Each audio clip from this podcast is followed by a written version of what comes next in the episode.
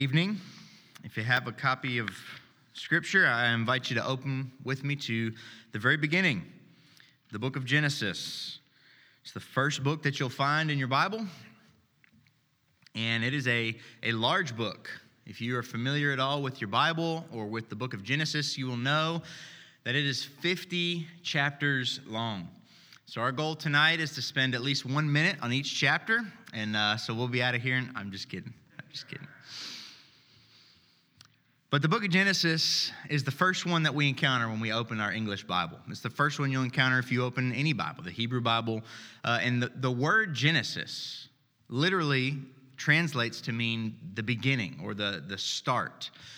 And so it's very proper that the Bible would start at the very beginning because we all understand that the beginning is where you have to start for any story to make sense.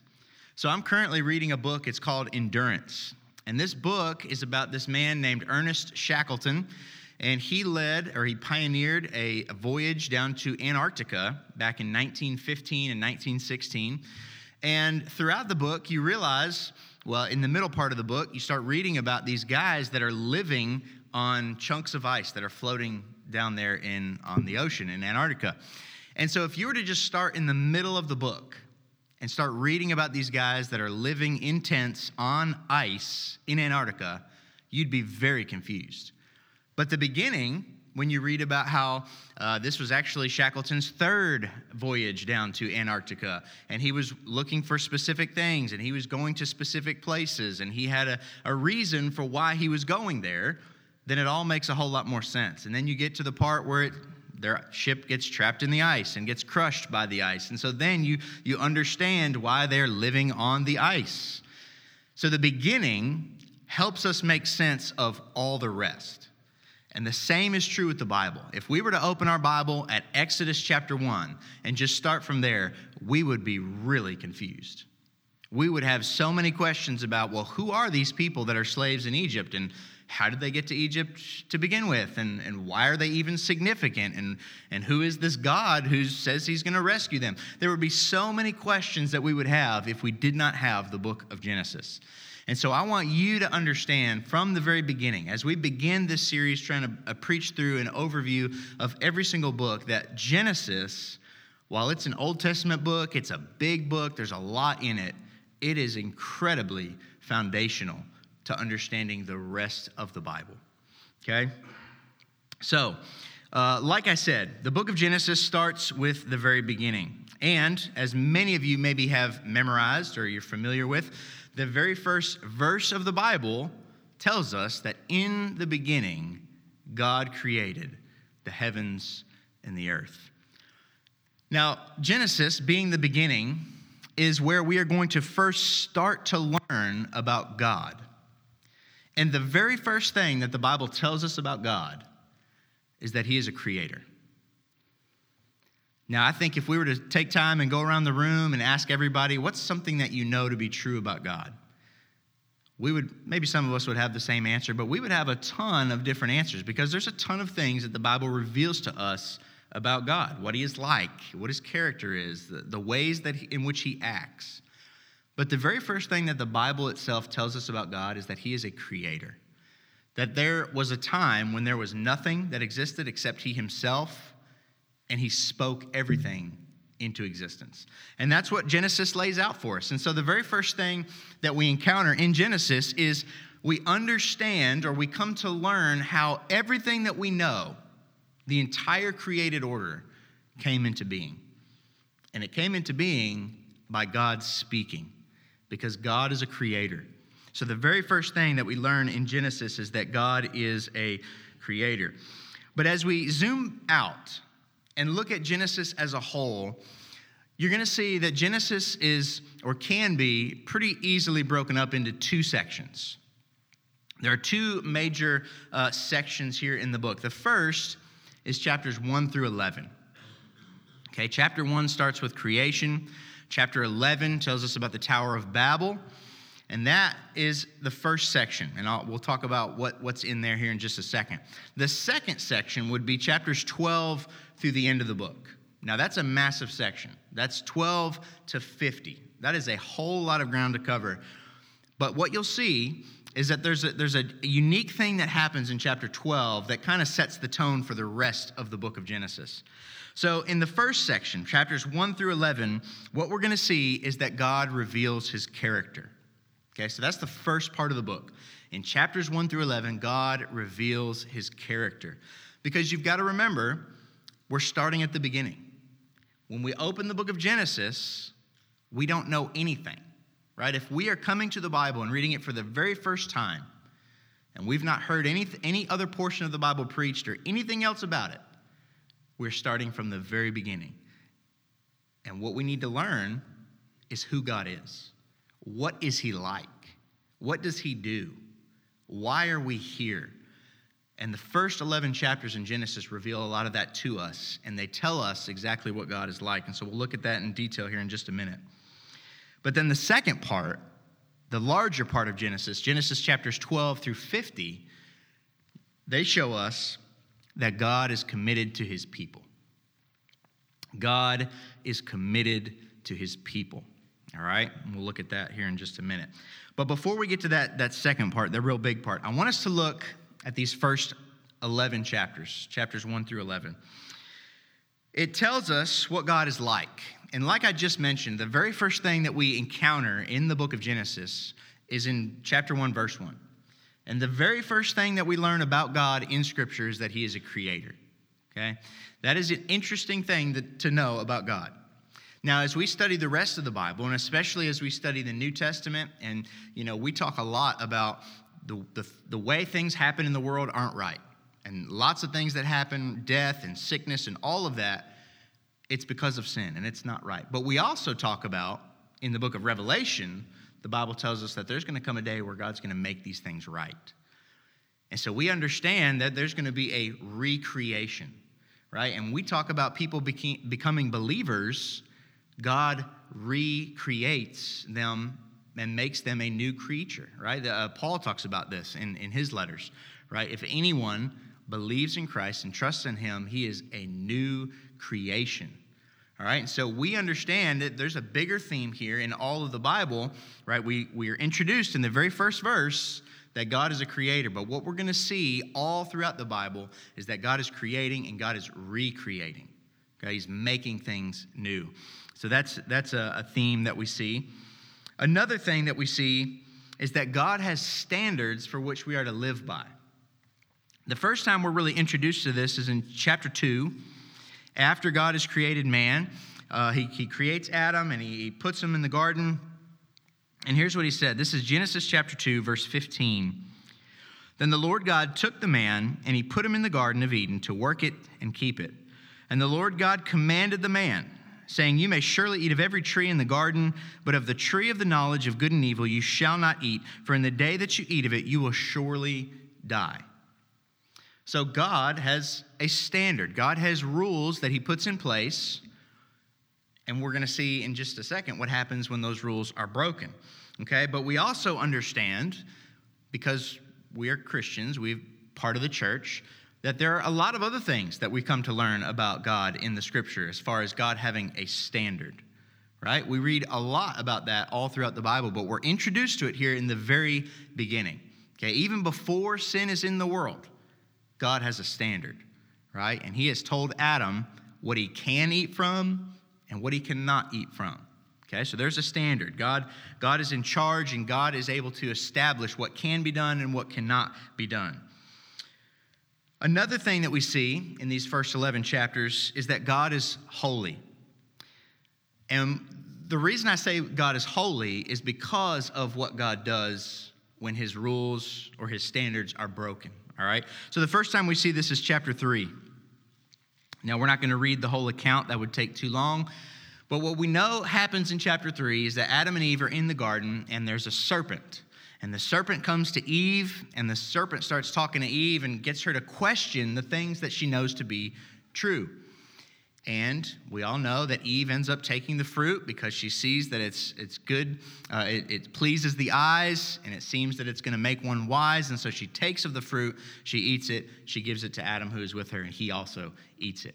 And what happens is they have now disobeyed that one rule that God gave them. And so we learn very quickly that God is holy because when God, when his rules are disobeyed, there is punishment. God is not going to allow sinfulness and disobedience to go on in his creation. God is going to deal with it. And so, what we see here is that God hands out uh, curses to the serpent. He curses the ground because of Adam. He makes childbearing more painful and the relationship between uh, husband and wife more difficult because God is going to deal with sin. Now, we also know that later in the book of Genesis, just a couple chapters down the road, we see this guy named Noah come on the scene. And I think we're all familiar with the story of Noah because what happens with Noah, and let's flip over to Genesis chapter 6 real quick. Look at Genesis chapter 6, verse 5.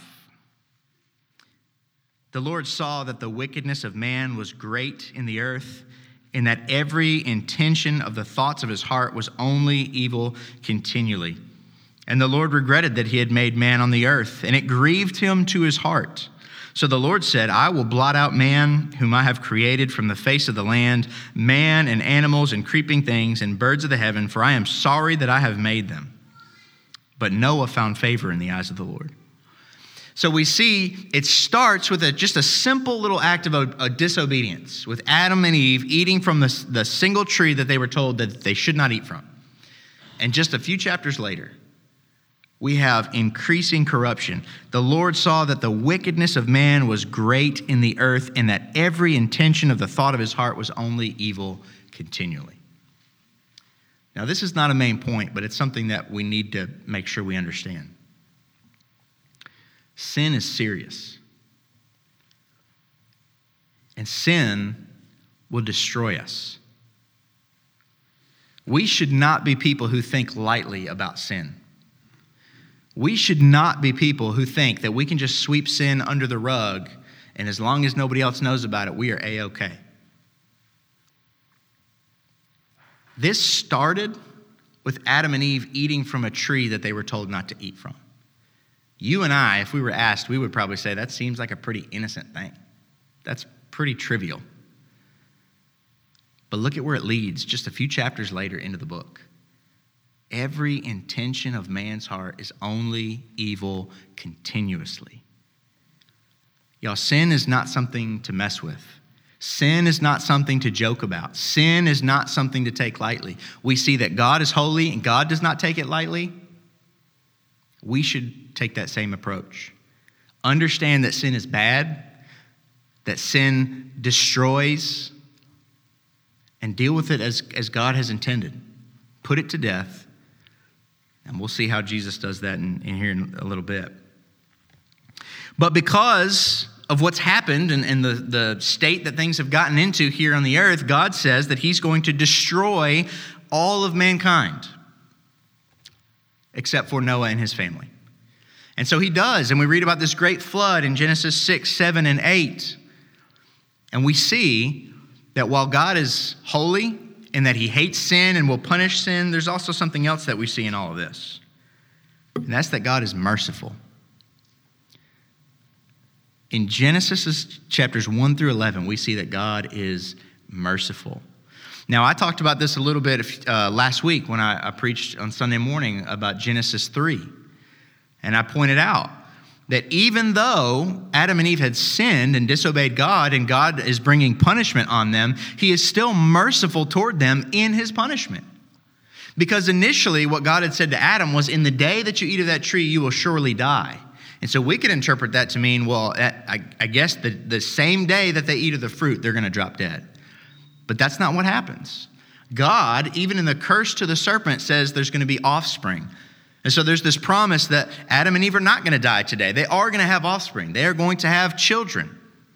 And then beyond that, God provides the skins as a covering, right? It's the first sacrifice that we see here in the Bible. Something loses its life to cover Adam and Eve's nakedness. God provides them skins. That's a very merciful and kind thing for, G- for God to do to Adam and Eve. But also, we see that God kicks them out of the garden and guards the way to the tree of life so that they can't keep going back and live forever in an eternal sinful state. that is a very merciful thing that God does for them. We may not see that as merciful initially, but for us to live for eternity in a sinful state would be awful. And God's not going to allow that to happen because God is holy, but He's also merciful. And we see that here with Noah and the flood as well. We see that although sinfulness is rampant and it seems to be uh, the intention of everyone's heart throughout the whole world, God still sees Noah and decides to show him mercy. Now, let's be clear. We all understand that there are degrees of wickedness, at least to our perception, right? There are some things that we would say, man, that is far more wicked than this other thing. Now, we don't know exactly what Noah and his family were doing, but we also know that they are guilty of sin just like the rest of the world. God would have been absolutely just to include them in the flood with the rest of the world, but yet God is merciful. God does not give Noah and his family what they deserve, but God mercifully spares them. And God tells Noah to build the ark and to you know, bring all the animals and, and that whole story. And so, God, we see that, that God is holy, He's going to deal with sin, but that He's also merciful and that He's very kind. But then we also see, and this is significant here in chapter 9 of Genesis, this is after the flood. So, after the flood has subsided and uh, they, they leave the ark and they're finally back on ground, we see that God makes a commitment to show mercy to all people. God makes a commitment to show mercy to all people. This is Genesis 9, beginning in verse 7. God is speaking to, uh, to Noah, and he says, In you be fruitful and multiply, increase greatly on the earth, and multiply in it. Then God said to Noah and to his sons with him, Behold, I establish my covenant with you and your offspring after you, and with every living creature that is with you, the birds, the livestock, and every beast of the earth that is with you, as many as came out of the ark, for it is, uh, uh, it is for every beast of the earth. I establish my covenant with you, that never again shall all flesh be cut off by the waters of the flood, and never again shall there be a flood to destroy the earth.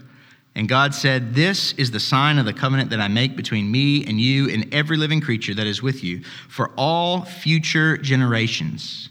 I have set my bow in the cloud, and it shall be a sign of the covenant between me and the earth. And when I bring clouds over the earth and the bow is seen in the clouds, I will remember my covenant that is between me and you and every living creature of all flesh, and the waters shall never again become a flood to destroy all flesh. When the bow is in the clouds, I will see it and remember the everlasting covenant between God and every living creature of all flesh that is on the earth. And God said to Noah, This is the sign of the covenant that I have established between me and all flesh that is on the earth. God makes a covenant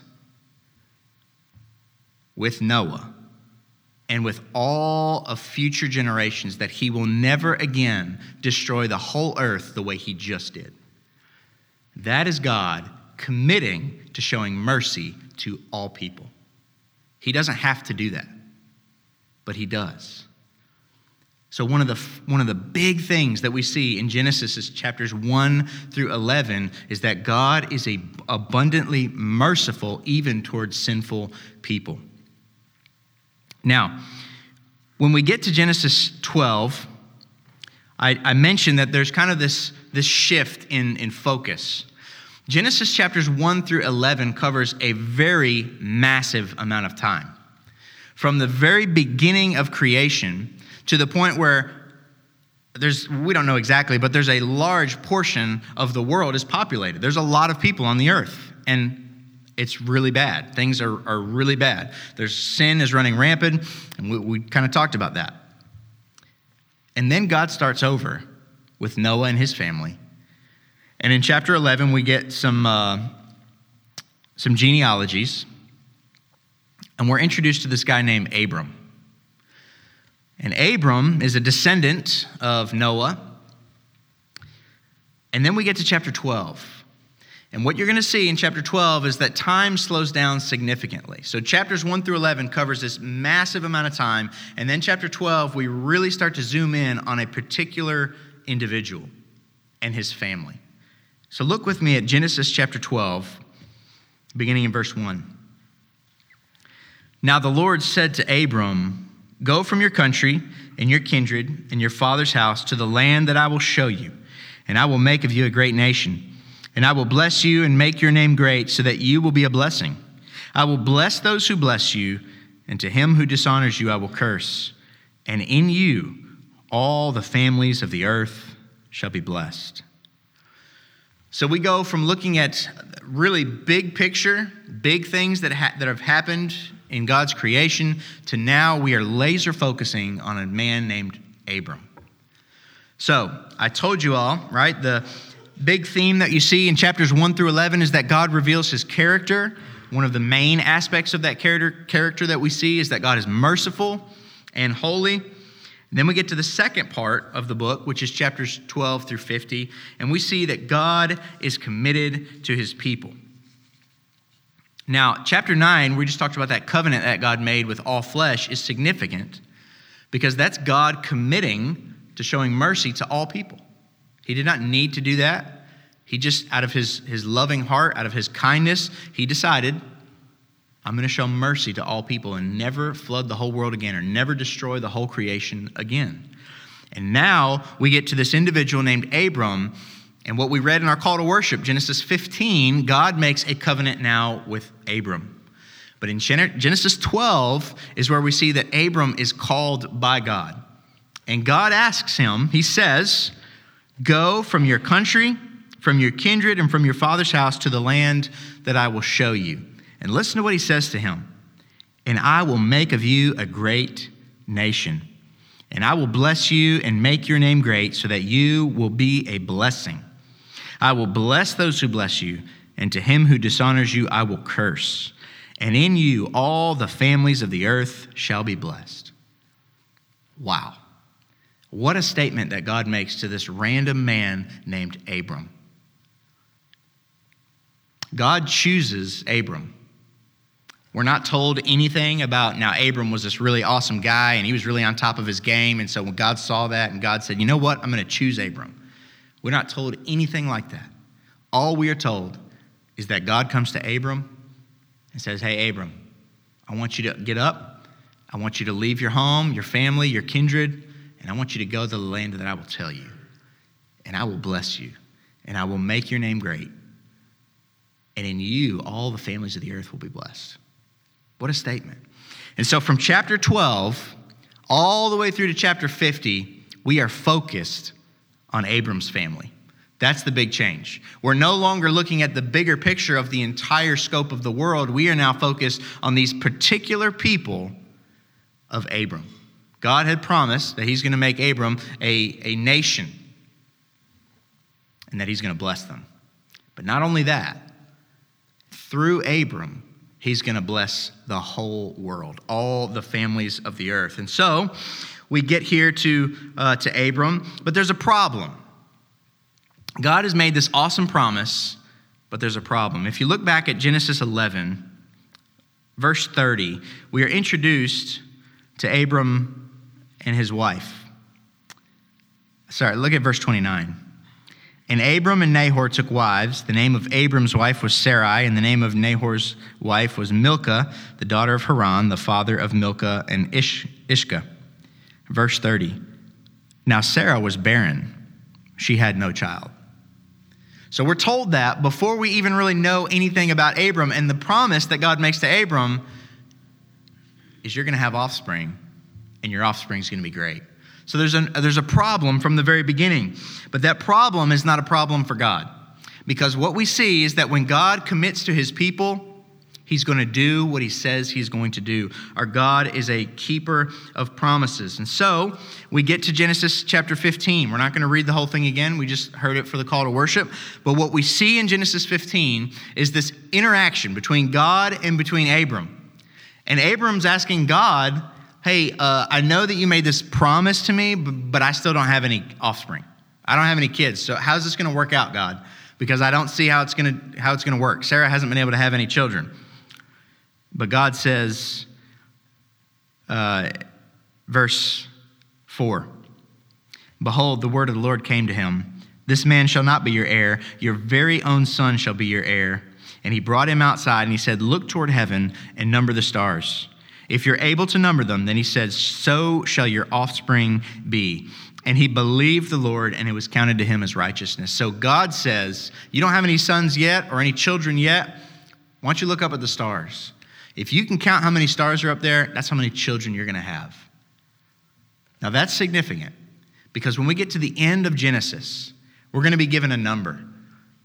You may be familiar with the story of Joseph and, and, how Jacob and his family come to Egypt during this time of famine.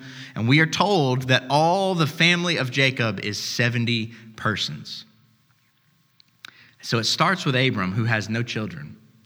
And what you're going to see throughout the next chapters of Genesis, all the way up to the end, is that this, this little family who has no offspring suddenly has offspring. And that offspring has offspring. And that offspring has offspring. And we may, as we're reading it, get bogged down in the details and, and, and fail to see the significance of this. But the significance is that God had promised that very thing. And so, what we read in all these chapters of Genesis from 12 to 50 is that God is keeping his promises that he had committed to Abram in the first place. And so, Abram and his wife, Sarai, she's barren. She's not able to have children. And it takes a long time. There's some 20 plus years of barrenness that they're waiting for God to fulfill the promise. But then God brings a son. And that son is, is born, and his name is Isaac.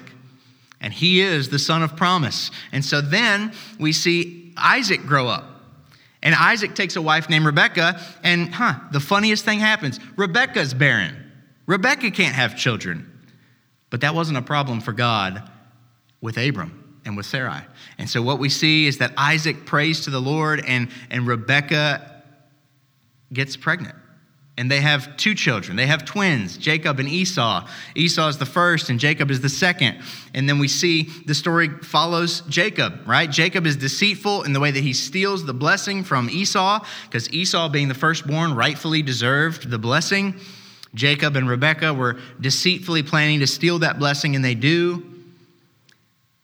But what's interesting is that even in Jacob's deception, even in the way that he is not honest about taking the blessing, taking something that's not his, God is still committed to his people.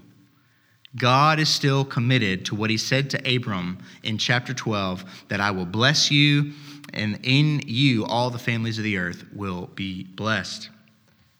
And so uh, we get to chapter 17 then. Sorry, I got a little ahead of myself.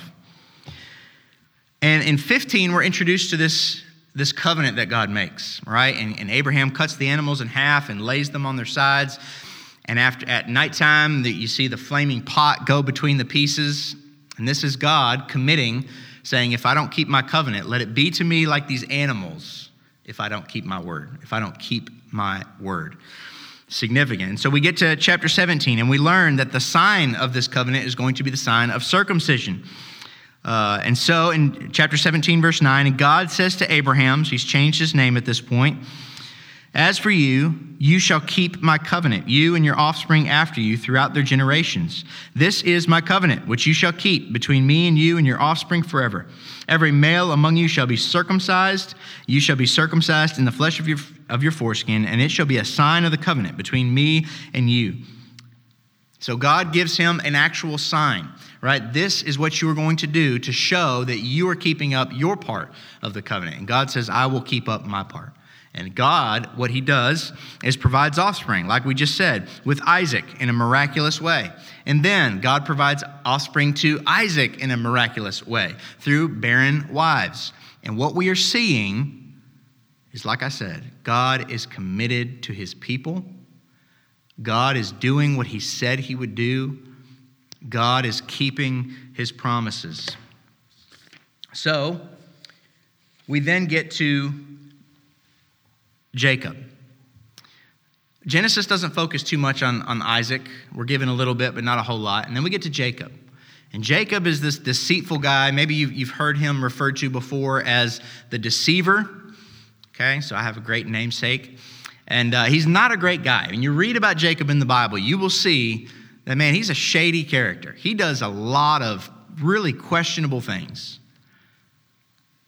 But what's really incredible is that through all of it, through all of his shady dealings with people, through all of his shady uh, actions and all the things that he does that we would look at and frown upon, guess what?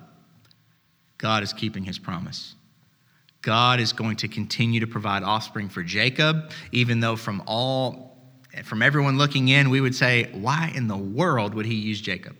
Jacob is an absolute mess of a human being, and yet God is using him.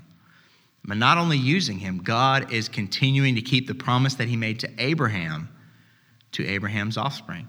Remember, God told him to look up in the sky and to see all the stars, and he said, That's how many de- depend, or de- descendants you will have. Right? And at this point, the family's still pretty small. But then, once we get past Jacob, in chapter 37, we are introduced to one of his sons named Joseph. And what's really fascinating is that we are, t- we are focused in on Joseph from chapters 37 all the way through the end, through chapter 50. Joseph is given the most, I guess you could say, screen time here in the book of Genesis. Of any individual, even more than Abraham, more than Isaac, more than Jacob, we are focused in on Joseph. And here's why. Here's why I think. Because if you remember in chapter 12, one of the things that God promised to Abraham was that in you all the nations of the earth will be blessed. And I believe what we see in Joseph is a, a snapshot of how that's going to happen or what that's going to look like. So turn with me to the end of Genesis, and uh, we'll look at just a couple verses here. We're not going to read the whole thing, obviously.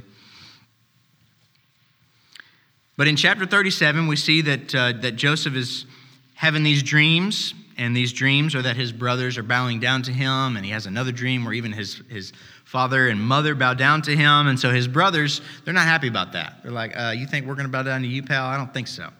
So they try to take things into their own hand to get rid of him. And they end up selling him as a slave, and he winds up down in Egypt. Well, when he gets to Egypt, he is sold to a man named Potiphar, and he becomes a servant in Potiphar's house. And so in Genesis 39, uh, look with me at verses uh, 1, 2, and 3. Now Joseph had been brought down to Egypt, and Potiphar, an officer of Pharaoh, the captain of the guard, an Egyptian, had bought him from the Ishmaelites who had brought him down there. And the Lord was with Joseph and he became a successful man, and he was in the house of his Egyptian master. And his master saw that the Lord was with him, and that the Lord caused all that he did to succeed in his hands. And so Joseph, even though he'd been wrongfully treated, sold as a slave, he becomes a servant in the house of Potiphar, but yet God is with him. And Joseph becomes a blessing to the house of Potiphar. We see that everything that he does, God causes it to succeed. Now remember, he said in here or the, that Pharaoh, or I'm sorry, that Potiphar is an Egyptian.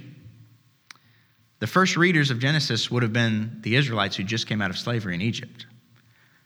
They don't have very good thoughts of Egyptians, right? But yet, here's Joseph, the slave of an Egyptian, and he's causing everything, the Egyptian, everything in the Egyptian's house to be blessed, essentially, right? It's, it's a good thing.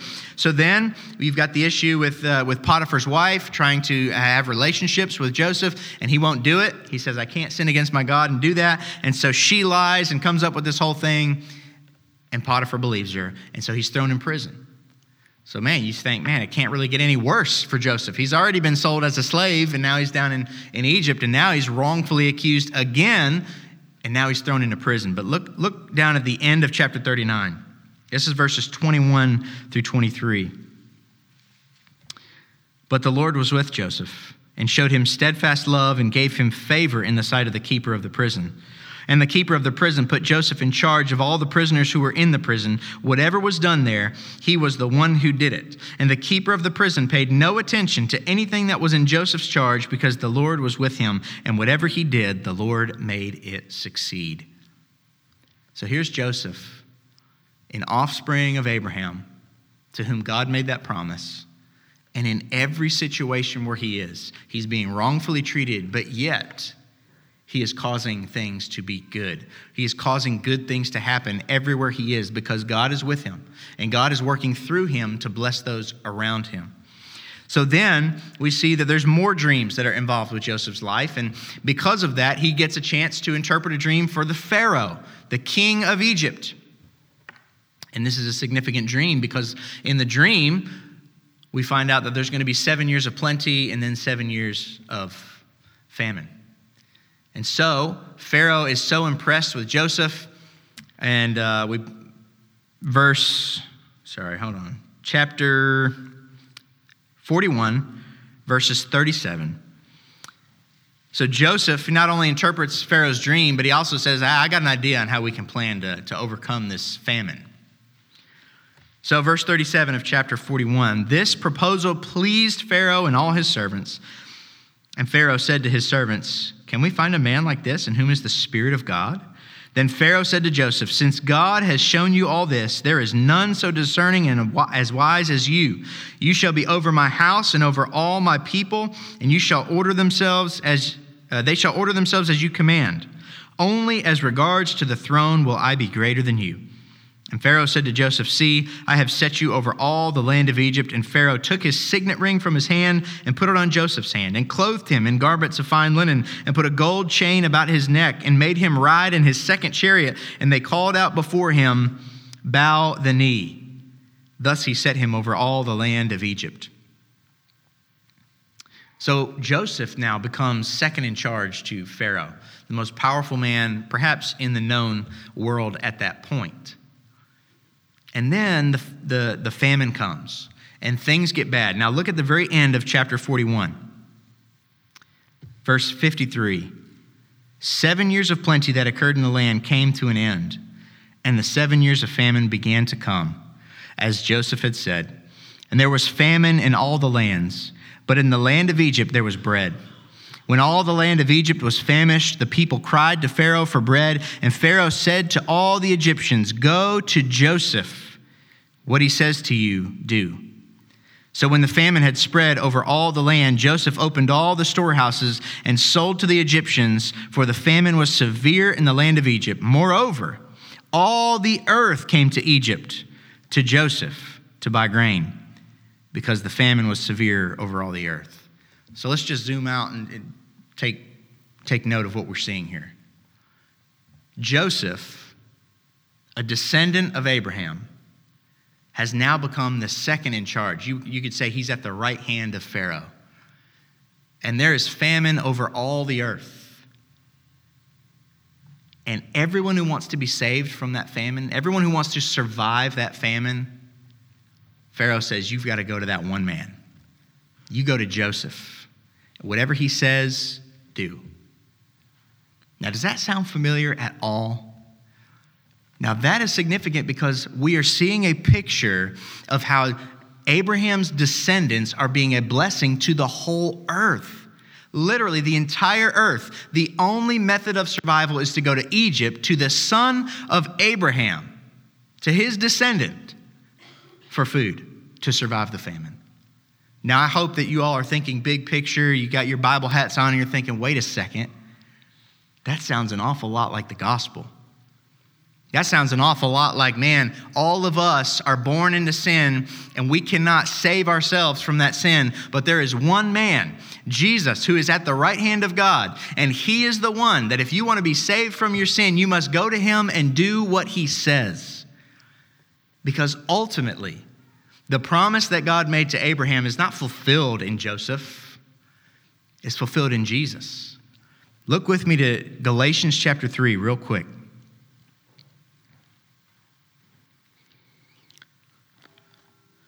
Now, we have the benefit of having the whole Bible. And Paul references back to Genesis to help the Galatians understand some truths about Jesus. And he says, this is Galatians chapter 3, verse 16. Now, the promises were made to Abraham and to his offspring. It does not say, and to offsprings, referring to many, but referring to one, and to your offspring, who is Christ. He's quoting from Genesis 22, where God says Uh, actually, let's just look at it. Genesis 22. Let's see what verse. Verses 17 and 18.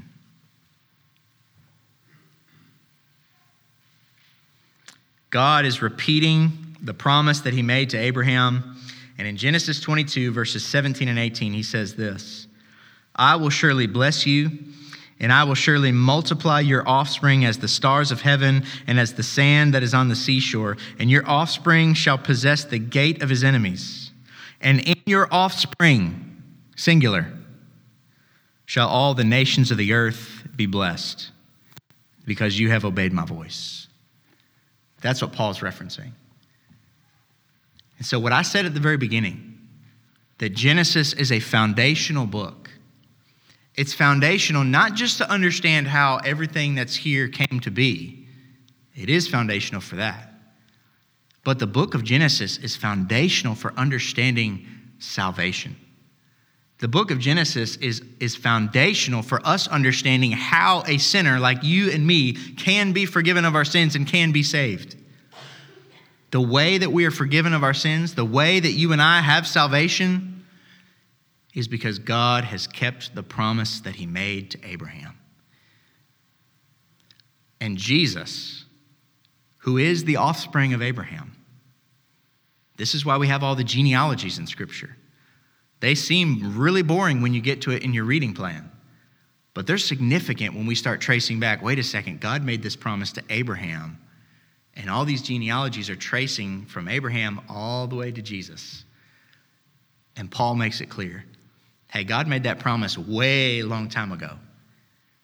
But because he did, we understand that Jesus is the fulfillment of that promise.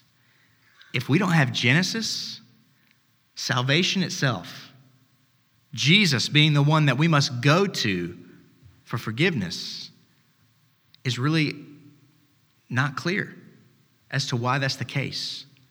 But it's because God commits to his people that he chooses. Because God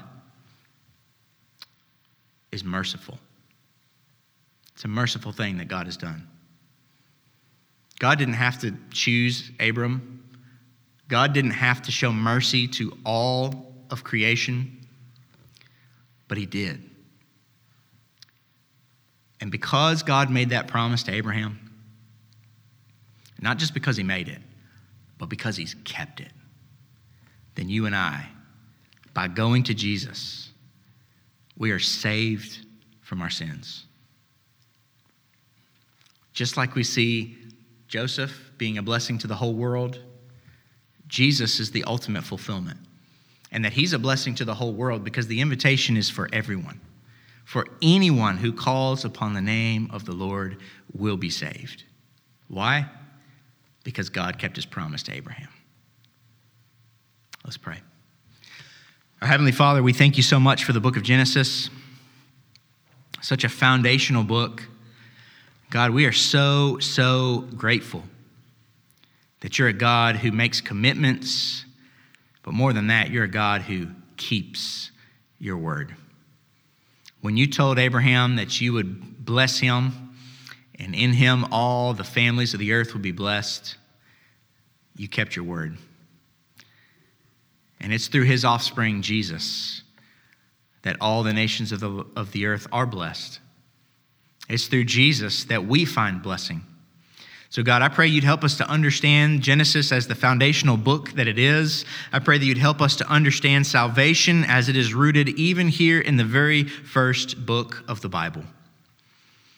And God, we thank you that you show us mercy.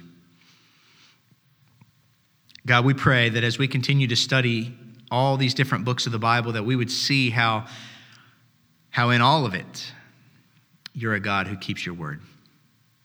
You are faithful to us, even when we are not faithful to you. And we thank you for that. And it's in Jesus' name that we pray. Amen.